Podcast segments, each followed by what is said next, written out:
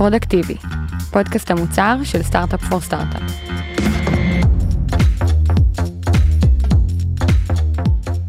שלום לכולם, אני רן ארז ואתם הגעתם לפודקאסט שבו אנחנו מדברים עם מנהלי ומנהלות מוצר מחברות שונות על בעיות מוצריות שהם נתקלו בהן, איך הם ניגשו לפתור אותן ומה הלמידות שהיו להם בדרך. ובפרק של היום נדבר על הבעיה המוצרית הבאה, איך לבנות מוצר כשאין לנו מספיק דאטה אפילו כדי להגדיר את הבייסליין. ומי שנתקל באתגר הזה ביותר מסטארט-אפ אחד, זה דויד בלסם, שיספר לנו בדיוק על זה. דויד היה מנהל מוצר ראשון בכמה חברות, ביניהם מיליו ופרייטוס, והיום הוא VP product וחלק מצוות ההקמה של PointFive, סטארט-אפ שנמצא ב-stealth mode. היי דויד. היי, hey, מה קורה? שמח מאוד לארח אותך, ובאמת היום יש לנו בעיה סופר מעניינת, ואני אשמח שככה, לפני שנצלול לעומק, תן לנו קצת קונטקסט. טוב, אז אה, עולמות ה-baseline ועולמות ה... נקרא לזה דאטה, הם תמיד עולם שאפשר להסתכל עליהם משני צדדים. יש את הצד ההתחלתי ויש את הצד המתקדם. בצד המתקדם יש לי כבר מלא דאטה אה, ואני יכול לנתח אותו ולזהות אותו ולזהות טרנדים, אבל תמיד יש את ההתחלה. הרגע הראשון, וכשמתחילים בסטארט-אפים קטנים, אה, תמיד יש את הרגע הראשון הזה. ושוב יש גם ברגע הראשון יש הבדלים בעולמות האם אתה במוצר שהוא B2B האם אתה במוצר שהוא B2C האם הפוקוס שלך הוא enterpriseים גדולים או לקוחות קטנים. אז קודם כל צריך להבין מה הסביבה שאתה חי בה זה הדבר הראשון. הדבר השני שצריך להבין בעולם הזה זה שהדרך למצוא את הדאטה קיימת רק צריך לדעת איך לעשות את זה. יש אינסוף דרכים להגיע לדאטה, לא כולם קונבנציונליות נקרא להם, או הרגילות שאנחנו לומדים בבית ספר ל-product, לא יודע אם יש דבר כזה, אבל נגיד, ומה שננסה לגעת היום זה בעצם מהם הסוגים השונים בכל אחד מהאתגרים שנתקלתי, שבו מצאנו את הדרך להגיע לבייסליין מסוים.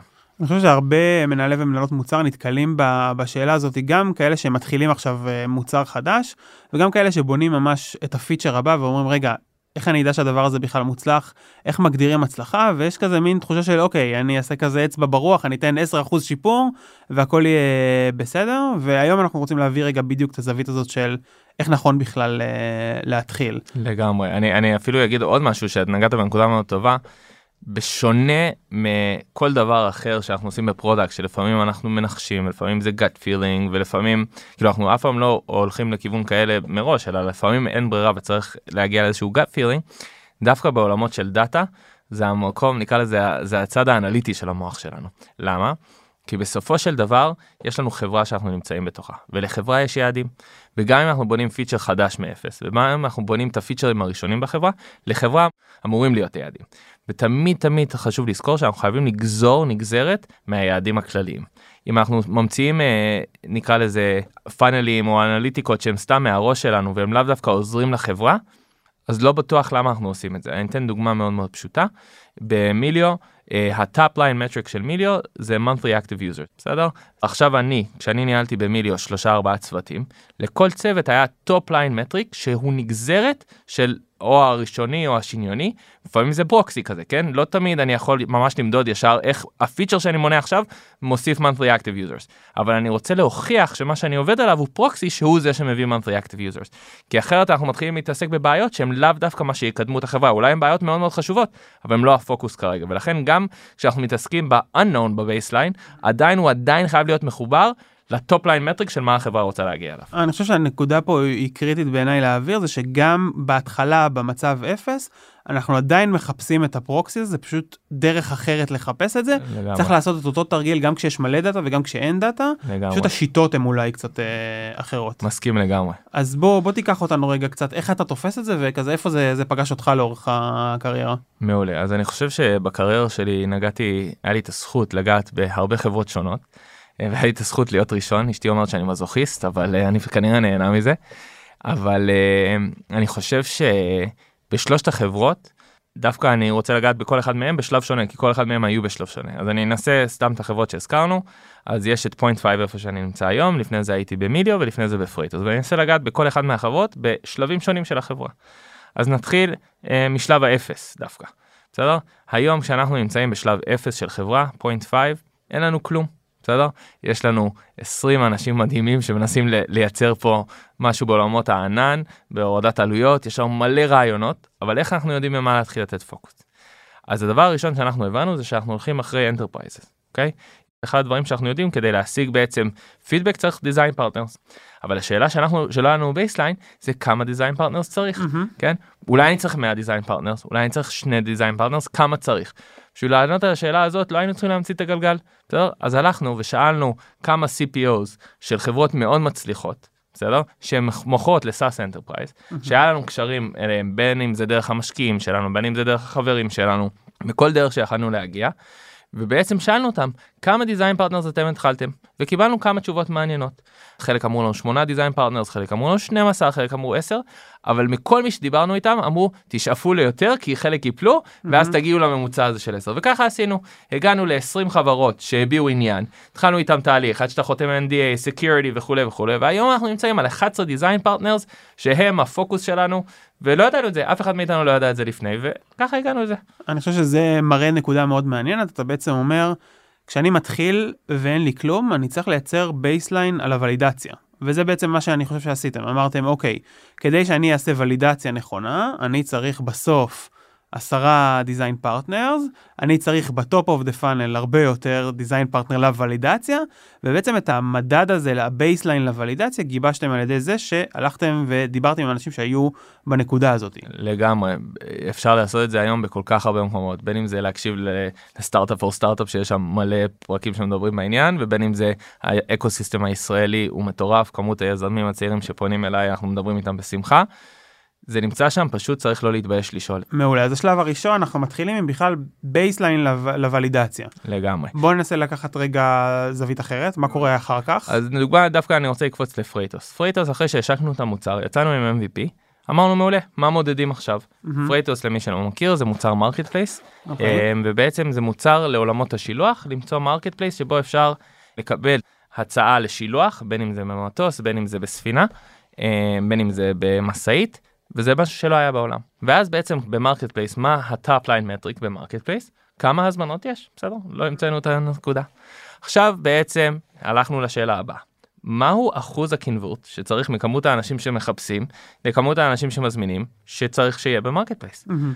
זאת אומרת, איך אנחנו יודעים שאנחנו מצליחים? האם אנחנו צריכים 90 אחוז? האם אנחנו צריכים 10 אחוז? איך יודעים שאנחנו מצליחים? מה יוכיח שאנחנו הצלחה? באותו רגע נתון ששאלנו את השאלה, היינו אחרי השקת ה-MVP, כמובן כמה איטרציות, והיינו ב-4 אחוז. הרגיש לנו שזה מאוד נמוך, אבל. אמרנו, רגע, איך אנחנו יודעים אם זה נכון? הלכנו וחקרנו כמה וכמה market אה, פלייסים בעולם, וגילינו בין אם זה דאטה שיש קיים בשוק, בין אם זה מחקרים שנעשו, בין אם זה פוסטים ובלוגים שאנשים עשו, ובין אם זה סתם הלכתי לשאול את Booking.com חבר'ה בישראל ושאלתי אותם בסדר? אז לא בדיוק הם יכול, לא יכלו להגיד תמיד את המספרים המדויקים זה חברה ציבורית אבל נתנו נתח והגענו לנתח שנקרא 9 זה היה בין 9 ל-12 תלוי בחברה. ורק שאני אבין את, ה, את המספר הזה, בעצם גיבשתם מבהתחלה כזה מקורות פומביים שחיפשתם, אמרתם, אנחנו marketplace, אבל למוצרים אולי טיפ טיפה יותר מורכבים, ולכן נסתכל על marketplace למוצרים טיפה יותר מורכבים, ואז אחר כך עשיתם עוד איזשהו drill down לקבל ולידציה שהיא יותר כזה עוד, עוד איכותנית, אבל מזווית אחרת, אם אני מבין נכון. נכון מאנשים ממש זה היום יום שלהם אוקיי, כן? מעולה. כי לפעמים אה, נגיד שאתה קורא איזה בלוג או משהו זה יכול להיות ישן יותר מה עדכני להיום אז תמיד כדאי לעשות ולידציה עם אנשים שעובדים בתחום מהמם. אתם תתפלאו לגלות שמלא אנשים עונים בלינקדאין אני זה, זה אני לא יודע איך הקסם הזה קורה אבל פשוט פונים לאנשים והם עונים זה מדהים. ניר אייל ענה לי בלינקדאין סתם בשביל דוגמה. אז הגענו ל-9 עד 12 זה היה הבנצ'מארק מעולה. אז הגדרנו עכשיו זה הבנצ'מארק מה עושים עכשיו איך מגיעים לבנצ'מארק הזה. עכשיו כדי להגיע לבנצ'מארק הזה יש הרבה דרכים שאפשר לפעול. אז אני רוצה דווקא לתת דוגמה של משהו שעשינו שהוא outside of the box בסדר אנחנו מהמם. בתור מנהלי מוצר אומרים טוב מה הדבר הראשון שנעשה נעשה מלא איטרציות מלא A/B טסטים עד שנגיע ל-12 אחוז. מצאנו את הבעיה, בוא נבנה כבר. בואו נבנה נכון ישר בוא נלך לכתוב קוד. אבל בעצם רצינו להוכיח ולידית שבאמת בעולם שלנו אפשר להגיע למספרים כאלה. אז אמרנו בוא נעשה תוכנית של אה, שבועיים הגדרנו את זה ואז הארכנו את זה לחודש בסדר שנקראת hit 12 בסדר? מהמם. זה היה שם התוכנית. שם התוכנית היה איך עוברים מ-4% ל-12% a.k.a hit 12. כינסנו את כל האנשים שנוגעים בדבר. product, design, engineering, sales, זה היה נקרא deal room שזה בעצם ה-customer success, וישבנו וחשבנו ביחד איך עושים ולידציה. ובעצם עלה קול, והנה אני רוצה להראות לכם דוגמה של מנהל מוצר, שהוא לא כזה חכם, אני, וניסינו לעשות משהו מחוץ לקופסה. מה עשינו? צוות ה deal room, שזה ה-customer success, אמר שה-inbound sales לא עובד. זה לא path שכדאי לעשות. אמרתי להם, תקשיבו, יש לי data point, שכל האנשים שדיברנו איתם אומרים לנו שכשיש גדילה ב communication ב-inbound sales, וכשעונים בצ'אט בפחות מ... אה, אני לא זוכר את הזמן המדויק, זה היה איפשהו בין 15-30 שניות, שמעתי כמה וריאציות, אני לא זוכר מה היה הזמן עוד המדויק. פעם baseline. baseline, בסדר? אז ה convert עולה. ואז אמרתי להם, זה לא הגיוני שכל החברות שדיברנו אומרים, ואנחנו אומרים שזה לא עובד. אמרתי להם, אני לוקח על עצמי שבועיים. בוא נעשה ניסוי. אוקיי. אני מוכן לא לישון, לוקח על עצמי שבועיים של להוכיח שכל השיחות שמגיעות, עכשיו צריך לזכור, היה לנו לקוחות בסין ולקוחות בסן פרנסיסקו. זה אומר שזה מ-4 בבוקר עד 2 בלילה בגדול. אה, נעשה ניסוי. בוא נראה אם אנחנו עומדים בזה שכל טלפון שמתקשרים עונים אליו, וכל אה, צ'אט עונים תוך, אה, נגיד זה היה 18 שניות, אוקיי. אוקיי? האם המספר עולה? אמרתי להם, אני לוקח שבוע אחד, בסדר? נתנו שבועיים לתוכנית, אמרתי, אני לוקח שבוע על עצמי. בשבוע הזה, בשבוע אחד, עלינו מ-4% ל-8%. וואו. בשבוע. עכשיו, זה דוגמה לקחת היפותזה ולעשות אותה הכי bootstrap בעולם. לא בניתי קוד, לא שיניתי שום דבר במוצר, היה לי data point של baseline מאנשים אחרים, והלכתי להוכיח אותה בצורה הכי הכי הכי בוטסטראפית שיש, וזה עבד. ואחר כך, תוך חודש, עשינו שני דברים.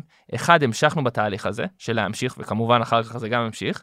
והדבר השני שעשינו, התחלנו לזהות פאטרנים, תייגנו כל מה שעלה, מה הצליח בשיחת טלפון או זה, מה היה החשש? האם הבן אדם לא האמין ב Freightos כי זה מוצר חדש? האם הבן אדם לא הבין? האם האישה שדיברנו איתה אה, לא ידעה מה לבחור? והתחלנו לתייג. אז זה עשה לנו שני דברים מדהימים. בחודש הזה, סוף החודש, הפך מ-hit 12 ל-hit 14, כי הגענו ל-14%. שתיים, הגדרנו את המודל שלנו של איך עובדים ב-customer success, כי ראינו שזה מצליח. ושלוש, היה לנו roadmap של מה כל הדברים שצריך לעשות עכשיו ב product, כי זה הדברים שאנשים לא הבינו, ולכן היו צריכים להרים טלפון או היו צריכים לשלוח בצ'אט. אני חושב שיש פה אבל תובנה שהיא ממש מעניינת והיא העובדה שאתה בעצם סמלצת את ה baseline החדש. כאילו אמרת רגע, אני רוצה לבנות עכשיו, אני רוצה להגיע ל-12 או ל-14, אתה אומר לפני שאני בכלל בונה ורואה אם זה פיזיבילי ולא רק מנחש מה הפיצ'רים יעשו, אתה אמרת אני אהיה הפיצ'ר המושלם. ואחר כך נראה אם לאן זה מביא אותנו ואז משם אנחנו יכולים בעצם להתחיל אה, לגזור מה הלאה. לגמרי. האמת שגם גם לי איזה משהו מאוד מאוד מזכיר לי משהו שקרה לי לפני לפני כמה חודשים ובאמת אני מסתכל במוצר ואני רואה שאנחנו שולחים הרבה נוטיפיקציות. אבל אני אומר אוקיי מה זה בעצם הרבה נוטיפיקציות אני מסתכל על אה, בנצ'מרקים בתעשייה כמו שאתה עשית ואני מגלה שאפליקציות אה, ממוצעות כאלה שולחות כזה 19 20 נוטיפיקציות בחודש וכשאני מסתכל בדאטה שלנו אני רואה שאנחנו כזה פי 10. אני כזה רגע רגע רגע אולי זה תקין, אולי זה לא תקין, יש פה איזושהי, איזושהי בעיה, ורק היכולת הזאת להגיד, רגע, אוקיי, אם נוריד את הכל, לאן נגיע כדי להבין בכלל מה ה baseline הזה החדש, בלי לעשות אפילו שום דבר, ממש עוזר לנו להבין רגע אם שווה לנו בכלל להתקדם, לפני שכזה השכבנו צוות הפיתוח על הדבר הזה וטיפלנו בזה. אני חושב שזה. דרך נהדרת לסמלץ את ה baseline. וגם צריך לזכור עוד משהו, שלא תמיד תגיעו ל baseline המדויק. זאת אומרת, בגלל זה צריך לקחת טווח. זאת אומרת, 9 עד 12, אני חייב להגיד בכנות, שגם אם היינו מגיעים ל-8%, זה בסדר. זה כאילו, מדהים, 100% זה- שיפור. בדיוק. אז, אז צריך גם להיזהר לא להיות העבדים של ה baseline, כי נגיד זה יכל לא לעבוד והיינו עושים עוד איטרציה ועוד איטרציה, לפעמים צריך לזכור שלפעמים צריך להחליף baseline. עד עכשיו כזה דיברנו על איך אנחנו עושים baseline לוולידציה, ואיך אנחנו עושים baseline להזדמנות לפני שאנחנו בונים. אבל באמת, אני חושב שאחד הדברים שהכי נתקלים בהם אה, בתור מנהלי מוצר, זה גם שאנחנו מגיעים למוצר קיים, אנחנו חושבים על הפיצ'ר הבא, על הפיצ'ר החדש, לפעמים דברים מאוד מאוד גדולים, ושם אני מרגיש שהרבה מנהלי ומנהלות מוצר נופלים בחוסר יכולת שלהם להגדיר לאן אנחנו בכלל רוצים להגיע, מה, מה ייחשב טוב, לא בקטע של goal setting, אלא דווקא בקטע של כאילו, אוקיי, מה ריאלי שאנחנו בכלל אה, נעשה, אז היה לי מעניין לשמוע איך אתה מסתכל על זה.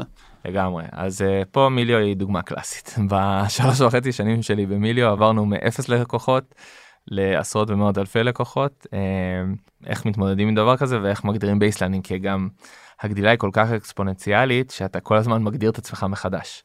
אז זו שאלה שכל הזמן נדרשנו אליה. ואני רוצה דווקא לדבר על כיוון שלקח לנו זמן uh, לפתח אותו, אבל הוא עבד מאוד טוב. אחד הדברים המאוד מאוד מעניינים, וזה נשמע הכי משעמם בעולם, זה הדוחות הפיננסיים של חברות ציבוריות. אה, איך אני אוהב את זה.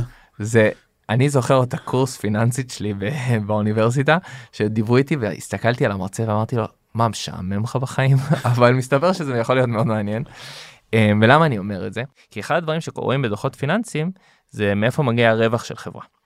וכשאתה עכשיו רוצה לבנות מוצר אתה יכול להסתכל על לקוחות מתחרים יש לך מתחרים שהם uh, ציבוריים ולהבין מאיפה הרווחים שלהם מה זה נותן לך. זה נותן לך שני דברים. זה נותן לך לדוגמה כמות יוזרים זה נותן לך כמה רווח הם עשו ממוצרים מסוימים כי הם צריכים לפרוס בעצם איפה הרווחים.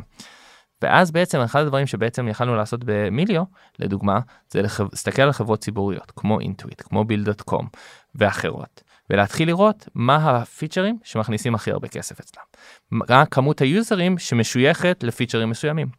ואז פתאום לדוגמה יכלנו לקחת מוצר כמו שנקרא single use virtual card שזה בעצם כרטיס אשראי שמונפק באינטרנט כן הוא לא כרטיס אשראי mm-hmm. פיזי והוא חד פעמי לא כמו אמזון gift card שאני יכול לתת לך עכשיו ותיקח את ה-50 דולר הזה ואתה יכול להעביר אותו לכל בן אדם.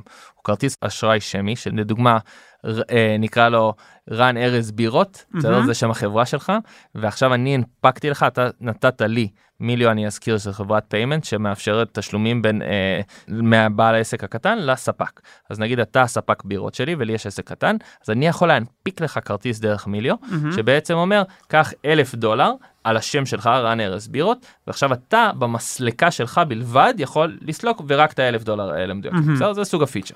עכשיו ניסינו להבין כמה רווח אנחנו יכולים? זאת אומרת עכשיו ללכת לדבר כזה זה להטמיע third party עם חברה חיצונית. העבודה יש פה פרויקט שהוא לא הוא כמה חודשים טובים. כן. איך אנחנו יכולים לדעת אם זה הדבר הנכון ללכת אליו או לא? בסדר זה בדיוק איך בודקים בדיקת התכנות לא למוצר או חברה אלא פיצ'ר ספציפי בתוך משהו גדול.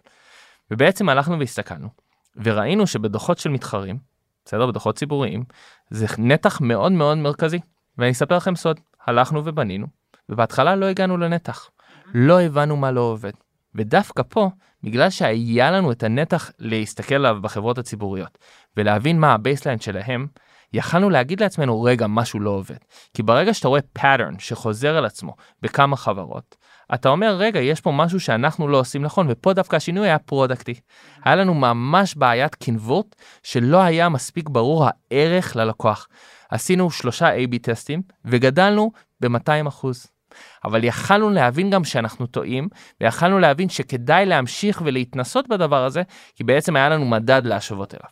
אני חושב שבנקודה הזאתי באמת, הרבה פעמים שאנחנו רואים את ה baseline של הצד השני בסבירות די גבוהה ואנחנו רואים שלא הגענו, עצם העובדה שאנחנו יודעים שמישהו השיג את זה, זה נותן המון המון המון בוסט לחשוב כזה מחוץ לקופסה ל... איך אנחנו עושים את זה זה כאילו קלאסי אפילו לא רק במוצרים יש את הקטע הזה של פעם חשבו שלרדת מ-10 שניות ב-100 מטר זה בלתי אפשרי עד שהראשון עשה את זה נכון. ואז השני ואז השלישי ופתאום זה נהיה ברור שזה אפשר אה, וזה קורה גם במוצרים אתה אומר אוקיי המתחרים שלי אני תומך עכשיו בשלושה סוגים של אה, עמודות ופתאום המתחרים שלי יוצאים תוך חודש עם 30. אז רגע, יש דרך לעשות את הדבר הזה, מה שחשבנו שלוקח כל דבר כזה שלושה חודשים, יש דרך אחרת. לגמרי. זה, זה ממש מחזק. אוקיי, אבל גדלתם בכזה 200 אחוז עם שלושה טסטים והגעתם ל baseline שלכם, אולי אפילו עברתם, איך אתם יודעים בכלל כמה, כמה מתוך ה baseline הזה אנחנו יכולים להגיע אליו, או מתי עוצרים? שאלה מעולה, אני, אני אפילו אקשה עוד יותר. לפני רגע אמרתי שגדלנו מ-4 ל-8, ואז... אה, אמרתי שגם אם אתם לא מגיעים לשמונה אתם, בש... אתם מגיעים לשמונה אתם לא בתשע וכולי לפעמים זה מספיק ועכשיו אמרתי שעד שלא הגענו לא עצרנו. אז איך בעצם מחליטים מתי צריך להגיע ומתי צריך לעצור. אז אני חושב שפה זה מאוד מאוד תלוי מחקר. זאת אומרת בעולמות של פרייטוס חקרנו נקרא לזה לא באמת סביבה מתחרה אלא נקרא לזה ש, אה, סוג שוק. בסדר? סוג השוק של עולמות ה marketplace. ולכן לא יכלנו להגיד בוודאות שגם בעולם השילוח זה נכון להגיד בין 9 ל-12 אחוזים. Mm-hmm. עובדה שבסוף עברנו את זה ל-14. אבל היה סוג סביבה שיכלנו להגיד זה בסביבת ה marketplace משהו שהגיוני. לעומת מיליו שזה ממש מתחרה נקרא לזה ישיר שהוא ממש מתעסק בתחום מאוד מאוד דומה, סוג פיצ'ר מאוד מאוד דומה. יש, זה מאוד מאוד apples to apples, אז מאוד מאוד קל להגיד, טוב, אנחנו, יש לנו עוד לאן לשאוף. וזה בעצם מה שאני אומר, מצד אחד, האם אתם מסתכלים על זה רוחבית או נקודתית. אה, אני חושב שאפשר להביא מזה גם עוד משהו, שעוד baseline שהוא מאוד מעניין מדוחות של מתחרים, זה דווקא נקרא לזה במספרים הגלובליים שמדווחים על המוצר עוזר לך לעשות נגזרות. Mm-hmm. לדוגמה, אחד הדברים המאוד מעניינים שקורים אה, לדוגמה זה באינטואיט או ב Bill.com אתה יכול לדעת כמה אנשים רשומים להם כ-monthly active users, ואתה יכול לדעת כמה אנשים היו, כאילו נכנסו, כאילו יש להם איזה סוג של פאנל כזה, לצורך הדמיון הפשוט, כמה לידים הגיעו להם וכמה קונברטו ל-monthly active users, בסדר? מהמם. עכשיו, אתה רואה את המספרים שלהם, ואז פתאום כשאתה מגיע אליך, ונגיד מיליו, זה לא סוד, ידוע שמיליו הייתה מוטמעת בתור אינטואיט ובתוך קפיטל 1, ועכשיו בתוך שופיפיי, בסדר? הם מוטמעים בתוך אה, חברות ציבוריות, בסדר? בתוך ה-payment אה, capability, accounts payable capability. אז איך אתה יודע אם מקסמת את הפוטנציאל של הלקוחות שלך? אז אנחנו יכלנו ללכת ולראות כמה לקוחות יש שלדוגמה משלמים בילים, או כמה לקוחות יש שמקונברטים לפי הדוחות הציבוריים שלהם, ואז יכלנו להגיד איזה פוטנציאל יש לנו עוד לגדול. כי לדוגמה, אם יש לך 500 אלף, ואני גם אפילו לא זוכר מה המספר, אז אני לא חושף שום מידע שהוא עזוב, זה גם מידע ציבורי. אבל נגיד שיש 500 אלף אנשים שמשלמים על בילים, או יש מיליון שמשלמים על בילים, והגדרת שכל מי שיש לו ביל, שזה חשבונית לתשלום, הוא בן אדם שהוא פוטנציאל שלך, אז אתה יודע שעד שלא הגעת למיליון, יש לך עוד פול של אנשים שעדיין לא קונברטו. וזה דווקא משהו כשאתה נמצא בתוך מערכת סגורה, הוא מאוד קל, בשונה לעומת האינטרנט. כשמאנדיי מפרסמת עכשיו לכל חברה בעולם, אז זה ציבורי, אבל כשפתאום מאנדיי עכשיו אנחנו רוצים לדקור את כל ה-Fortune 500, אז יש Fortune 500 ויש מספר מדוגם של להגיע אליו. וזה משהו מאוד חשוב בעולמות ה baseline, האם יש לך מספר שהוא גלובלי, הוא כללי, אתה לא יודע לתחום אותו, מהמם. לעומת מספר תחום, ואז אתה יכול להגיד כמה מהעוגה כבר לקחת. אני חושב שזה מעולה, והדרך שבה אני חושב על זה, וזה פוגש אותי הרבה ב- ביוזמות דווקא מוצריות כזה שהם, אני עושה עוד דברים ועוד דברים, אז אני אוהב לחשוב על זה בתור, כאילו, מה היעד שאני מנסה להשיג אותו, מה, לאן אני שואף מבחינת ה baseline, ואז אני מחלק את העולם הזה בעצם לשלושה חלקים. אני מסתכל על החלק הראשון, 0 עד 40 אחוז מה, מה baseline, חלק השני, 40 עד 70 אחוז מה baseline, והחלק השלישי, 70 אחוז ומעלה מה baseline. ואז אני אומר ככה, אם אני ב-0 עד 40 אחוז, זה לא משנה כמה איטרציות אני אעשה, הכיוון המוצרי שבחרתי לא יביא אותי נכון. ל-70-80. אם אני ב-40 עד 70, אני איפשהו באמצע, אני אומר, אוקיי, עוד איטרציה 2, אני כן אצליח לדחוף את זה, כי אני באזור, אני מתחיל להרגיש. ואם כבר עשיתי את ה-70-80 אחוז מה baseline, כנראה שה increment הנוסף לא שווה באמת את ה effort ברוב הזמן, וככה אני מסתכל על זה.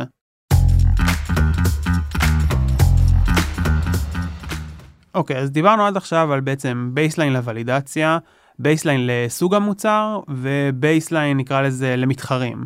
אה, איזה טרייד אופים היה אתה יכול לספר שהיו לך ככה לאורך הדרך? אז אני חושב שבעולמות ה baseline, דווקא כשאין הרבה דאטה, צריך להתפקס על משהו אחד, KPI אחד. אז אני חושב שה trade-off הוא לבחור את הנכון. בסדר? לבחור מהו הדבר המעניין אה, שנכון לי עכשיו, ודרך אגב, מה שמעניין פה ב baseline, שאני יכול לייצר לו ולידציה. שאני יכול להגיע איתו ל baseline על בסיס המידע שאין לי. לפעמים יש בייסליינים שאנחנו לא תמיד נצליח להגיע אליהם. אז אני חושב שזה trade-off אחד. וה trade-off השני זה איך בודקים את ה baseline. אז אני חושב שהטרייד אופים לפעמים צריכים להיות בבדיקה של ה baseline. לפעמים זה מאוד קל, אין בעיה, בוא נעלה landing page ונבדוק, אבל לפעמים אי אפשר. אז נגיד, להשתמש בכלים כמו user testing, שאתה יכול להגדיר מי האנשים שבודקים לך את הפיגמה, סתם את המוקאפים שלך, זה גם סוג של ולידציה, ואז אתה יכול להגיע ליוזרים האלה שקשה לך להגיע. אז ב trade-off של איך בודקים, האם רצים אחרי enterprises עכשיו כדי להשיג, עושים את זה דרך user testing, הולכים לסטארבקס, כל אחד לפי עניינו, גם ה trade-off הגדול הוא איך בפועל אני יכול לבדוק את זה, ולמצוא את הדרך הכי טובה שאתה יכול לבדוק, ואז גם לבחור שאתה באמת יכול להוכיח שה baseline שלך הוא נכון. כשלפעמים טוב זה מדויק, ולפעמים טוב זה מהיר, ולפעמים טוב נכון. זה, זה, זה אמין ל, ל, לעתיד אחר כך. נכון. ויש איזשהו baseline שהגדרתם או משהו שלא עבד לכם? ברור. אה, יש הרבה דברים שלא עבדו. אז דיברנו מקודם בהתחלה לדוגמה על, ה, על ה baseline שניסינו עם ה-virtual card והוא לא עבד ועד שעשינו עוד איטרציות. אבל אני יכול להגיד שגם אה, היה בייסליינים ששינינו קו מוצר. אה, באחד החברות שעבדתי אה, היה לנו baseline של unit economics בסדר שהגדרנו שהחברה כאילו היה תקופה שכולם התפקסו על growth ויצרנו growth והגיעו מלא אנשים אבל ה unit economics לא עבד. בסדר זה אומר שהיינו משלמים להביא user יותר ממה שהיינו מרוויחים עליו. ובסופו של דבר זה לאו דווקא בחברות דרך אגב שדיברתי עליהן זה חברות אה, אחרות. בסופו של דבר הגענו למצב שהבנו שהמודל הזה של מה שאנחנו בונים לא יביא אותנו בשום צורה ל unit economics וסגרנו את הקו מוצר הזה. זאת אומרת דווקא ה baseline שהבנו שיעבוד ב growth היה לנו baseline מאוד גדול ל growth וגדלנו מאוד מאוד מהר. אבל לא הסתכלנו באותו זמן על מה המודל העסקי שיביא רווחים. ובסופו של דבר, אחרי תקופה מאוד כואבת של uh, כמה שנים, שניסו וכל מיני דברים, לא הצליחו להגיע וסגרו את הקו המוצר.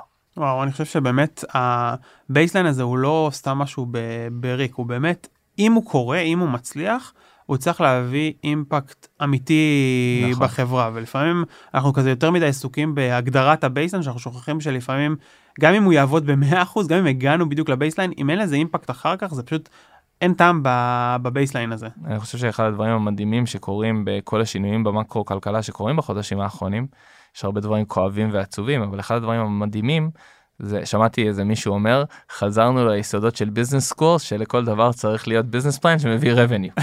כן? אז אני לא יודע אם זה נכון להגיד או לא אבל אני חושב שבסופו של דבר שבסופו של כל פיצ'ר היום שמנסים לבנות מנסים להבין איפה הרווח של החברה. לפעמים growth הוא עדיין דבר מאוד מאוד חשוב, חייבים לגדול, אבל אנחנו רוצים לראות את הקורלציה בין הגדילה לרווחים, זה משהו מייצר בריאות ועצמאות לכל חברה שהיא באמת יכולה להיות עצמאית בגדילה שלה, ואני חושב שזה אחד הדברים המבורכים דווקא שיוצאים מהתקופה הזאת. וואו, אז באמת דיברנו על המון המון סוגים של בייסליינים, וגם כשהמצב מתחילים מאפס לגמרי ועד כדי חברות uh, צמיחה.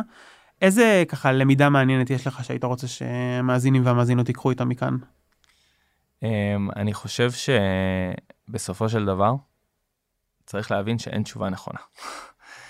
כולנו חושבים שיש את התשובה אצל מתחרים, יש את התשובה אצלנו ואנחנו נחפש ותמיד נחפש. התשובה הכי הכי כנה היא שצריך לנסות, כמו בחיים. בחיים אה, אנשים שואלים את עצמם מה אני אהיה כשאני אהיה גדול, והולכים ללמוד והולכים לעשות, אבל בסוף זה המון המון ניסויים. הולכים בתואר כזה, עובדים בעבודה כזאת, זה המון המון ניסויים קטנים שאנחנו עושים על החיים שלנו. אותו דבר קורה במוצר. לא צריך לפחד להחליף baseline, לא צריך לפחד להתנסות, כמה שיותר מהר להגיע לוולידציה. עכשיו, אתה, אתה אומר מה החידוש פה, זה רגע אמרת מה שאומרים על כל דבר במוצר, אבל אני חושב שזה החידוש. ש- stick to the basics. בסופו של דבר, גם ב baseline צריך להתנסות עד שמגיעים לדבר שאנחנו מוכיחים שמביאים ערך. אם אנחנו נלך וכמו שאמרנו פה, נחלום שנהיה כמו האחרים, לאו דווקא שאנחנו נגיע אליהם, אלא אנחנו צריכים להתנסות ולרוץ מהר, וככה נגיע ל baseline הכי נכון לנו. מדהים, אני נכנסתי לפרק הזה ואמרתי אני רוצה לדבר על בייסליינים ואיך מגדירים, ואני יוצא מהפרק הזה ואני אומר רגע, baseline זה לא מילה אחת, יש סוגים שונים של בייסליינים, ובאמת היכולת שלנו בתור מנהלי ומנהלות מוצר להבין מה זה ה baseline שאני מחפש ואיך נכון למצוא אותו הוא בעיניי סופר קריטי. והדבר השני הוא שאתה אומר גם בחברות שיש דאטה וגם בחברות שאין דאטה זה אותו משחק בסוף אנחנו צריכים למצוא leading indicator שיגיד לנו שאנחנו בכיוון הנכון וזה לא משנה אם יש לנו את הדאטה הזה מה analytics system שלנו או שאנחנו צריכים ללכת ולדבר עם אנשים שנמצאים באותו מצב שלנו ולהביא את הדאטה הזה. לגמרי ואני אתן טיפ אחרון שמאוד עבד לי בקריירה דווקא איך מייצרים את החשיבה הזאת על אה, דאטה כל הזמן. אז אני הגדרתי גם במיליו וגם בפרייטוס ובכל החברות שעבדתי, שכשמתחיל להיות דאטה מההתחלה, היה daily email. זאת אומרת, הגדרנו מה הם ה-KPI שאנחנו מסתכלים עליהם, בסדר? אם זה אחד, אם זה חמישה, אם זה עשרה, כל חברה והשלב שלה, וכל יום לכל הצוות, אה, צוות ה product, צוות ה design, צוות ה-R&D, כל מי שהיה סביב הקבוצה שאני הייתי אחראי עליה, היה מקבל כל יום אה, בשעה אה, קבועה בדרך כלל נגיד במיליו זה היה ב-10 וחצי בלילה כי אז הבנקים באמריקה מעבירים את הכסף וב daily היו נותנים 30 שניות שמתם לב היה שינוי כזה שינוי כזה וכשכל היום אתה חי את זה אז כשאתה בא להגדיר פיצ'ר חדש אז זה חלק מהשפה. ואז גם בהתחלה, אם אתה מגדיר בייסליינים, ואז אתה מודד את עצמך על הבייסליינים האלה, כמה design partners אנחנו עכשיו, כמה קונברטנו וכולי, זה הופך לחלק מהשיחה, זה הופך לחלק מהיום יום שלך או שלך, אז גם אחר כך כשאתה צריך להגדיר baseline חדש, זה עובד טוב יותר. מדהים, וגם לנו בפודקאסט יש בייסליינים, אז אנחנו מזמינים אתכם לעקוב ולשמוע את הפרק הזה ולעזור לי לתת אותו לעוד חברים וחברות, זה עוזר לנו להגיע ל baseline שהגדרנו, והמון המון תודה דוד על הזמן הזה, זה היה מרתק בעיניי, וממש מעריך את התובנות שלך. תודה לך.